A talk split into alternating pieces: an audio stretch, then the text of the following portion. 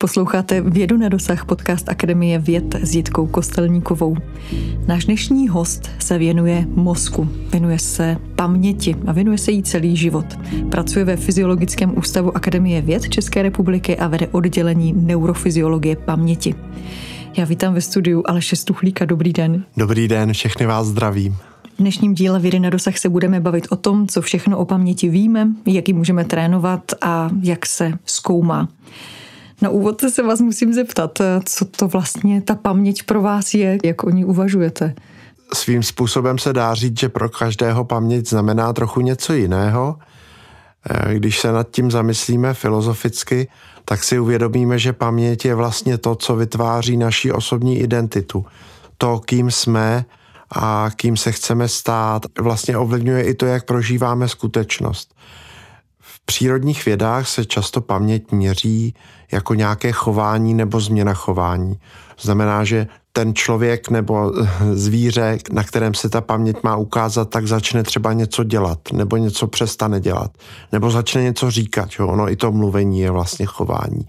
Takže to je takový ten biologický pohled na paměť, že to je vlastně změna chování. A ta se objevuje v ten moment, když se ta vzpomínka vybaví. To vybavení může být spontánní nebo něčím navozené, ale v podstatě je to vlastně změna chování. Pak jsou vzpomínky, takové ty vnitřní, ty přemítací, kdy třeba vzpomínáme na nějaké hezké zážitky a to jsou vyloženě takové vzpomínky, které formují naši identitu. No a do toho přichází ještě vzpomínky třeba traumatické, které se někdy objevují a které nás můžou jako ovlivňovat dlouhodobě a vlastně narušovat naši psychiku. Už se dostáváme přesně k tomu, co mě strašlivě zajímá a hrozně jsem se těšila, že se vás na to zeptám. A to je, jak ta vzpomínka vlastně vypadá. Je to něco, co nám zůstává z reality, kterou žijeme, máme uloženou v hlavě někde a vyvoláváme si to, nebo o tom sníme. Ale jak je ta vzpomínka v naší hlavě uložená, rozprostřena? Vzpomínka je v mozku kódovaná nebo ukládaná jako změna aktivity, jako změna toho, jak si spolu jednotlivé nervové buňky, tedy neurony, povídají. A ty změny, které tam mohou být vidět, tak můžou být jednak strukturní, znamená jako z hlediska stavby, můžou tam vznikat třeba nový bílkoviny, můžou tam přibývat nějaká nervová spojení. A tyhle změny v té stavbě se pak projeví ve změně ve fungování, v tom, jak ten systém se chová a jak funguje navenek. A tím se zase vracím k tomu, že paměť je vlastně změna chování. Ale je to dáno tím, že ty mozkové okruhy signalizují trošičku jinak, než tomu bylo, když jsme si tu vzpomínku nepamatovali. A těch změn je tam spousta. To jsou změny v bílkovinách, změny v různých receptorech, změny na synapsích, na nervových spojích. Dokonce jsou identifikovány dneska přímo neurony, kterým se říká engramové buňky, které údajně jakoby mohly některé typy vzpomínek kódovat a které vlastně, i když by se nám podařilo, a vědcům se to už podařilo, je uměle podráždit, jo, třeba světlem, tak dojde vlastně k vyvolání vzpomínky, která nikdy jako nevznikla. Vlastně falešné vzpomínky. Takhle vlastně se podařilo třeba vyvolat, prokázat už falešnou vzpomínku i u zvířat. Tím, že se právě zacílilo na tyhle ty paměťové buňky, které se rozsvítily a následně díky tomu se ten subjekt choval, jako by si pamatoval něco, co se ale nikdy nestalo. Dalo by se to využít i nějak pro nějaký seberozvoj, nějaké zlepšování, že bychom si takhle rozsvěcovali paměťové buňky a vytvářeli si vzpomínky umělé? To je asi trochu problém, protože ta technika je víceméně jako invazivní. Jo. Tam musíme vlastně jít už do toho systému a nějak se dostat dovnitř, což u člověka je eticky a vlastně dneska i svým způsobem ještě i technologicky trochu problematické. Takže tam asi ne, ale mluvilo se o tom, že by třeba některé naopak jako zásahy, které mohou tu paměť v určitém smyslu zjednodušeně řečeno smazat, takže by se daly použít třeba k léčbě výhledově, jo? Že bychom byli schopni vyvinout pilulku, která by nám dokázala vymazat nějaký konkrétní typ vzpomínky. Ale ten výzkum je ještě úplně v plenkách a není vlastně vůbec jako jistý, jak to udělat, aby ta pilulka nevymazala i vzpomínky, které chceme zachovat, aby třeba zasáhla jenom tu traumatickou, ale nedošlo k narušení normálních běžných životních vzpomínek, který právě formují tu naši identitu. Já vzpomínám si na film Věčný svět neposkorně nemyslí. Nebo písničku Jiřího Bulise, který zpívá o tom, že chce zapomenout jedno jméno, tak možná by byla speciální pilulka pro nešťastné milence. To je právě hrozný problém, že my do dneška nevíme, co ty vzpomínky vlastně odlišuje. Že? Oni jsou pravděpodobně uloženy v trošku mírně odlišných okruzích nebo mírně odlišných neuronech, ale to prostě pilulkou, kterou bychom polkli, zasáhnout neumíme. Že jo? To umíme nějakou operací nebo něčím takovým, ale to se prostě nedělá z etických a technologických důvodů. Každopádně to, o čem mluvíte, tak směřuje ten výzkum asi k léčbě nějakých traumatických onemocnění. Určitě, s tím se pracuje. Já si myslím, že i některé typy psychoterapie vlastně využívají to, jak mozek funguje. Jo? Některé vzpomínky, když si je vybavíme, tak se znovu stávají takovými nestálými a takovými jako trošičku labilními a potom se vlastně znova ukládají. A já si myslím, že s tímhle třeba některé typy psychoterapie u traumat můžou pracovat, byť sám nejsem lékař ani terapeut, ale z toho biologického pohledu mi dává smysl, když si ten klient v té terapii tu vzpomínku vybaví, a v nějakém bezpečném a kontrolovaném prostředí s tím terapeutem a potom ji vlastně přeskládává tak, aby mu tolik neškodila, aby mu nespůsobovala takové trápení. A takový jev v té neurovědě existuje a říká se mu rekonsolidace, jakoby znovu upevnění té vzpomínky po jejím vybavení. A to říkám spíš laicky, ne, že bych to měl jako z toho lékařského úhlu pohledu, ale myslím si, že s tímhle třeba by ta psychoterapie pracovat mohla.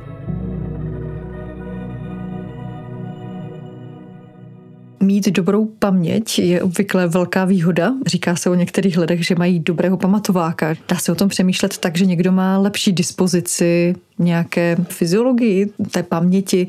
Myslím si, že dědíme predispozice. To znamená, dědíme nějaké nadání, které je potřeba potom rozvíjet a trénovat.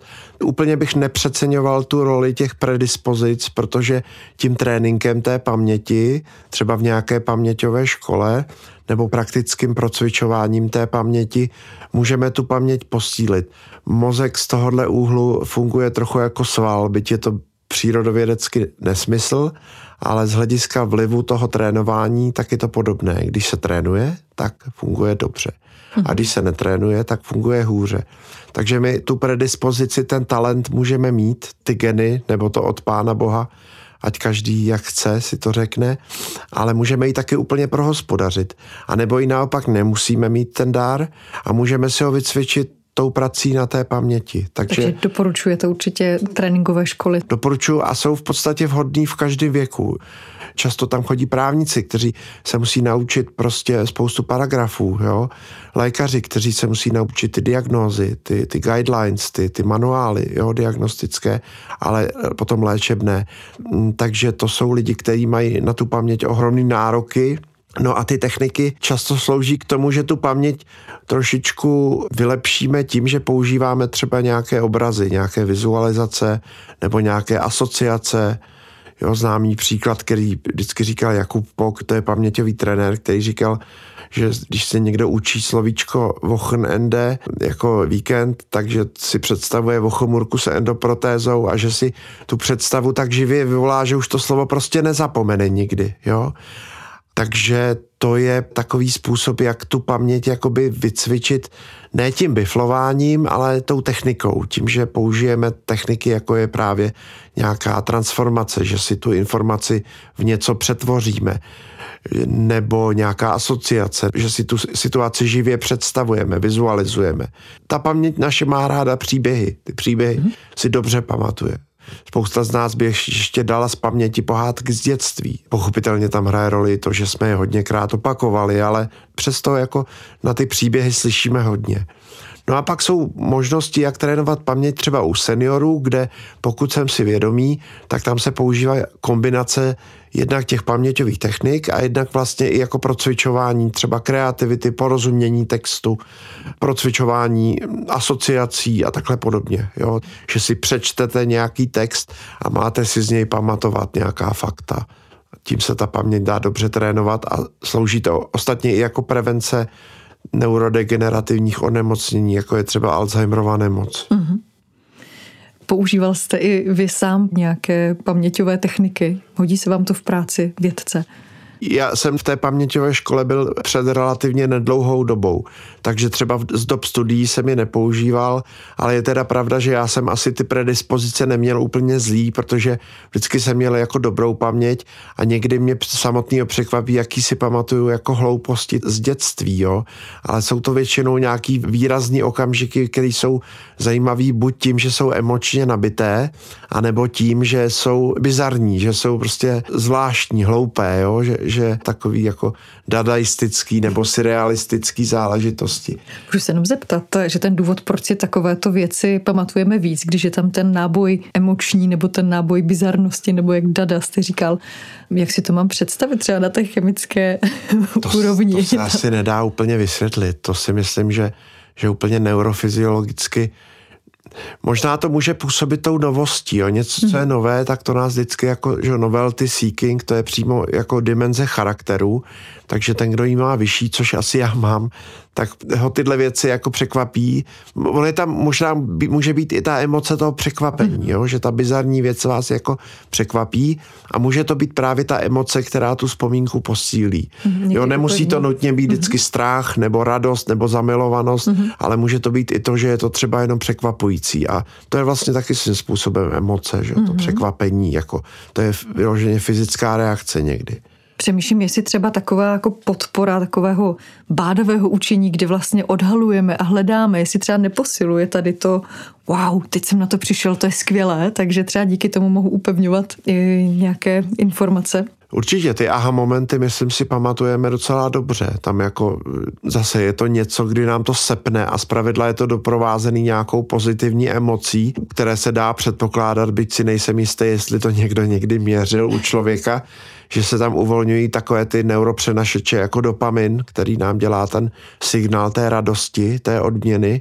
Takže tyhle ty aha momenty klidně můžou být doprovázený salvama těch neuropřenašečů radosti a to potom vede k tomu, že si tu vzpomínku pamatujeme dobře.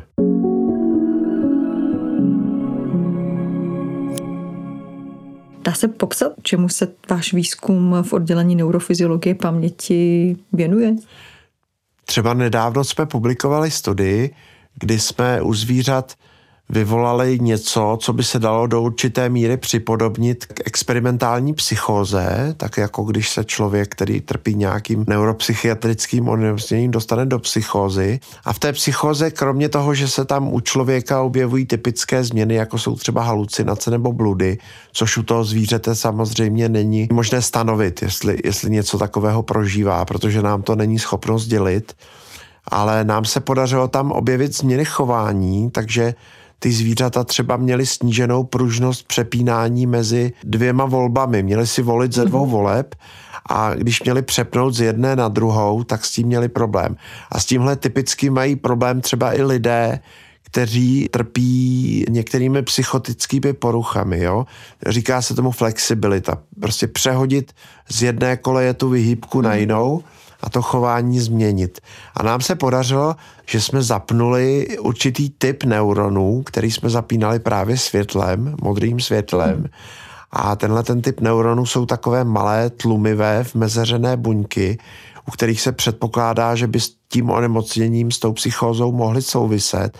My jsme je vlastně zapnuli pomocí té optické světelné stimulace a díky tomu jsme vlastně experimentálně tohleto narušení té pružnosti v tom chování vylepšili, takže ta zvířata se chovala jako v podstatě normálně, jo.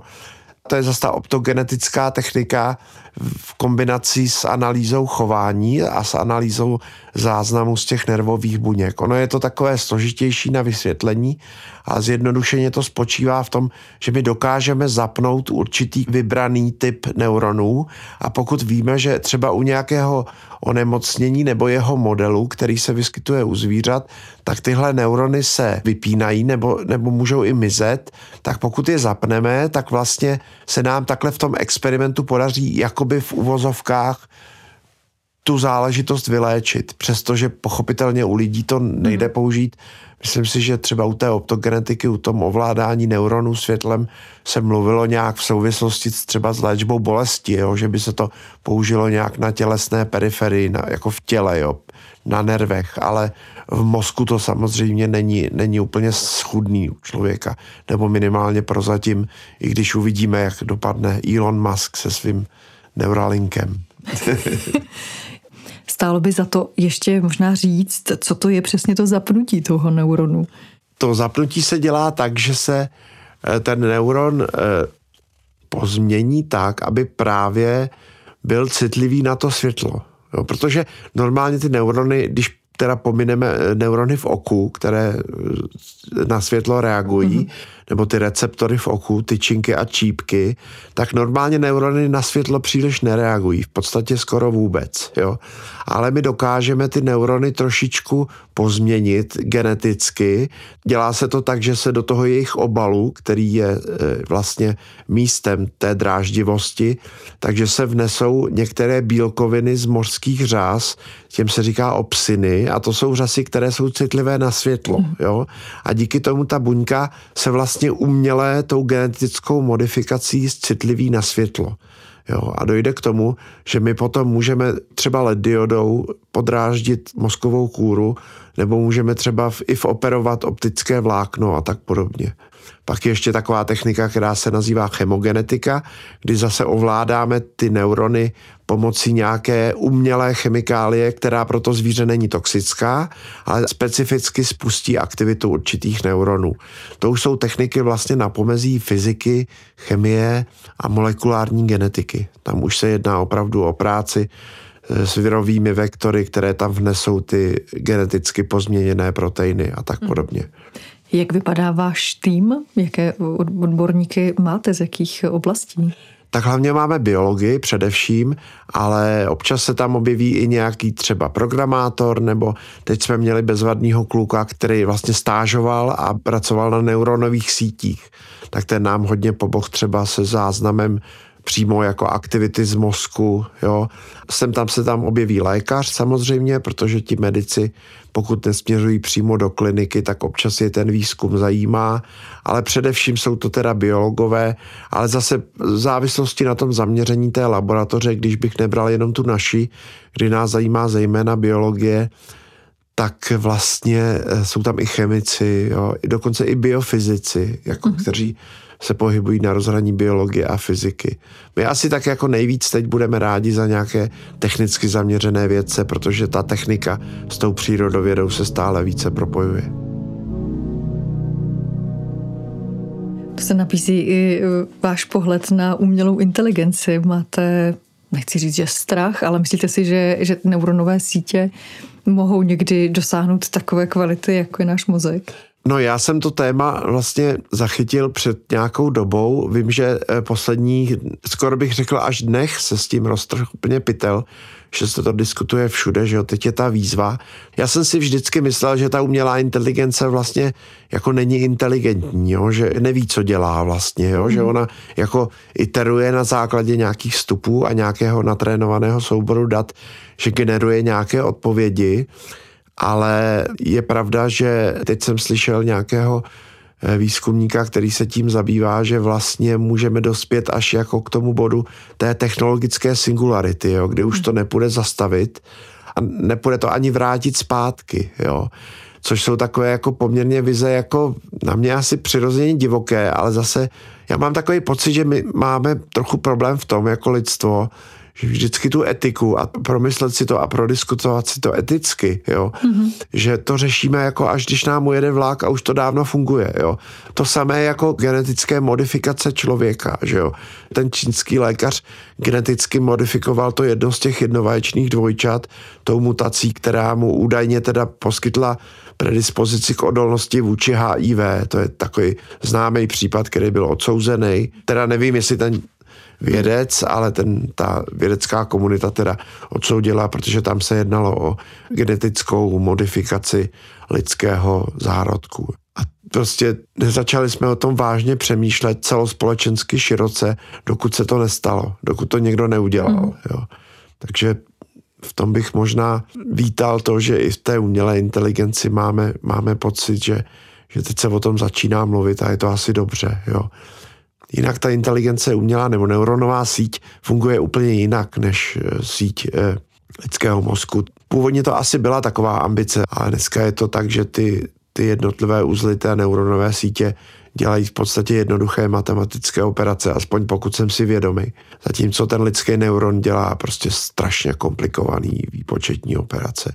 Analyzuje tu informaci a je to vlastně počítač. Rozhoduje se. V podstatě ono. Jak se říká někdy, že mozek je počítač, tak to samozřejmě kulhá, ale ono by se dalo zjednodušeně říct, že i každý neuron je vlastně takový malý počítač. A těch neuronů je tam 86 miliard. To nosíme na krku docela dobrou věc. Tak.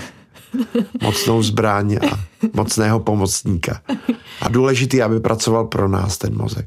Možná taky dobrá výzva na závěr našeho povídání, na závěr dnešní Vědy na dosah, ve které byl hostem Aleš Stuchlík z Fyziologického ústavu Akademie věd České republiky. Děkuju moc, že jste byl naším hostem. Děkuji vám za pozvání a přeju všem hezký den. Pokud se vám náš podcast líbí, nezapomeňte ho ohodnotit, sdílejte, poslouchejte další epizody a klidně řekněte o nás svým známým. Hezký den vám přeje Jitka Kostelníková a mějte vědu na dosah.